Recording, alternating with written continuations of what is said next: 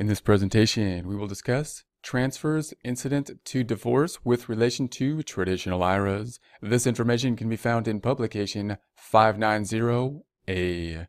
Transfers incident to divorce. If an interest in a traditional I R A is transferred from your spouse or former spouse to you by a divorce or separate maintenance decree or a written document related to such a decree, the interest in the I R A, starting from the date of the transfer, is treated as your I R A. The transfer is tax-free. For information about transfer of interest in employer plans, see distributions under divorce or similar proceedings, uh, alternate payees under rollover from employer's plan into an I R A earlier.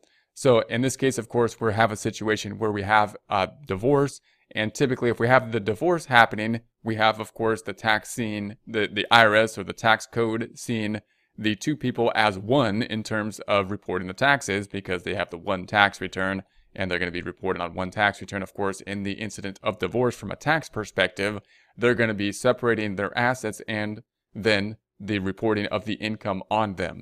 And the I R A, what's going to happen to the I R A, then one of the questions, what what happens with the I R A if we have the divorce? Well, typically in, in general, and this is just in general, you can think of the divorce, of course, when they're married, that all the property is basically together. There's different type of, of rules for community property rules and whatnot for what type of property is, is in a marriage. But you can think of it, of course, just in marriage, that the I R A sees them uh, as the property being in one lump sum and the interest in it being uh, considered in that fashion. Now, dividends and interest typically are not something that are going to be uh, taxable within the divorce, because within the I R A, because they're going to be accumulating upwards in a traditional I R A and then taxed upon distribution. When the when there's a separation, then the question is, they're separating the, the assets. And what if they wanted to separate the I R A or apply the I R A out one way or the other in the, the concept of the divorce?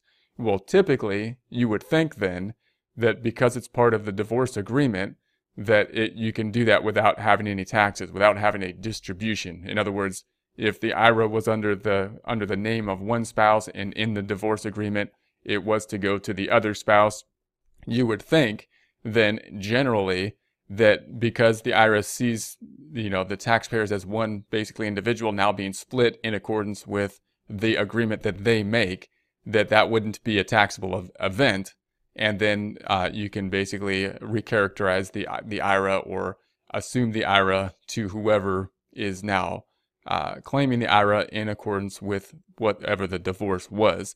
That would, you would think, would be basically the general rule within uh, the divorce, and then once you have the I R A set up, it would act similar to another type of I R A account.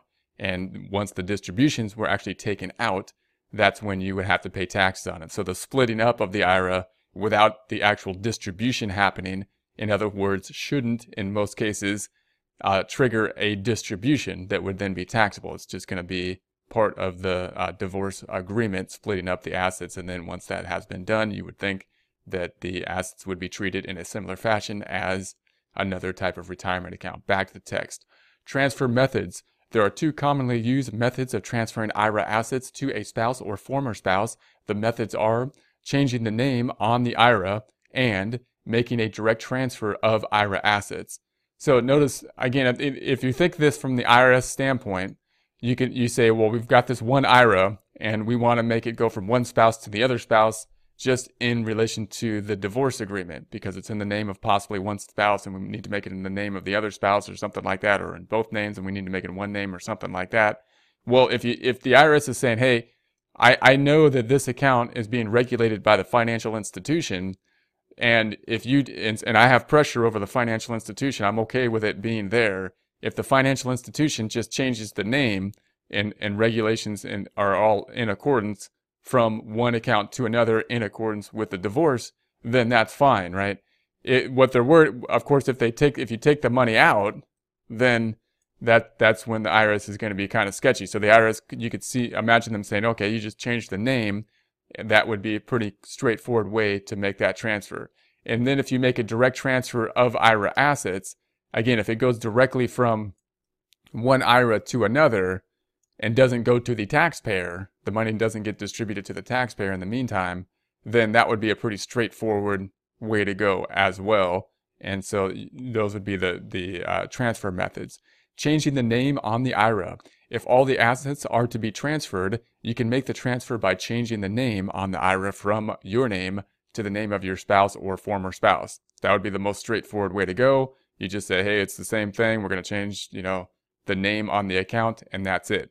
Now, of course, if, if you don't want to be in that same financial institution and you want to put your money into a different type of I R A account, then you may want to you may want to do that. I mean, you could transfer and change the name and then make the transfer after you have control over it, or or choose uh, you know, another method. Uh, the direct transfer. Under this method, you direct the trustee of the of the traditional I R A to transfer the affected assets directly to the trustee of the new or existing uh, traditional I R A set up in the same name of the spouse of the uh, in the same name of your spouse or former spouse. Uh, if your spouse or former spouse is allowed to keep his or her portion of the I R A assets in your existing I R A, you can direct the trustee or transfer the assets you are uh, permitted to keep directly in a new or existing traditional I R A set up in your name. The name on the I R A containing your spouse's or former spouse's portion of the assets would then be ch uh, changed to show his or her ownership. Caution: if the transfer results in a change in the basis of the traditional I R A of either spouse, both spouses must file Form eighty-six oh six and follow the directions in the instructions for that form.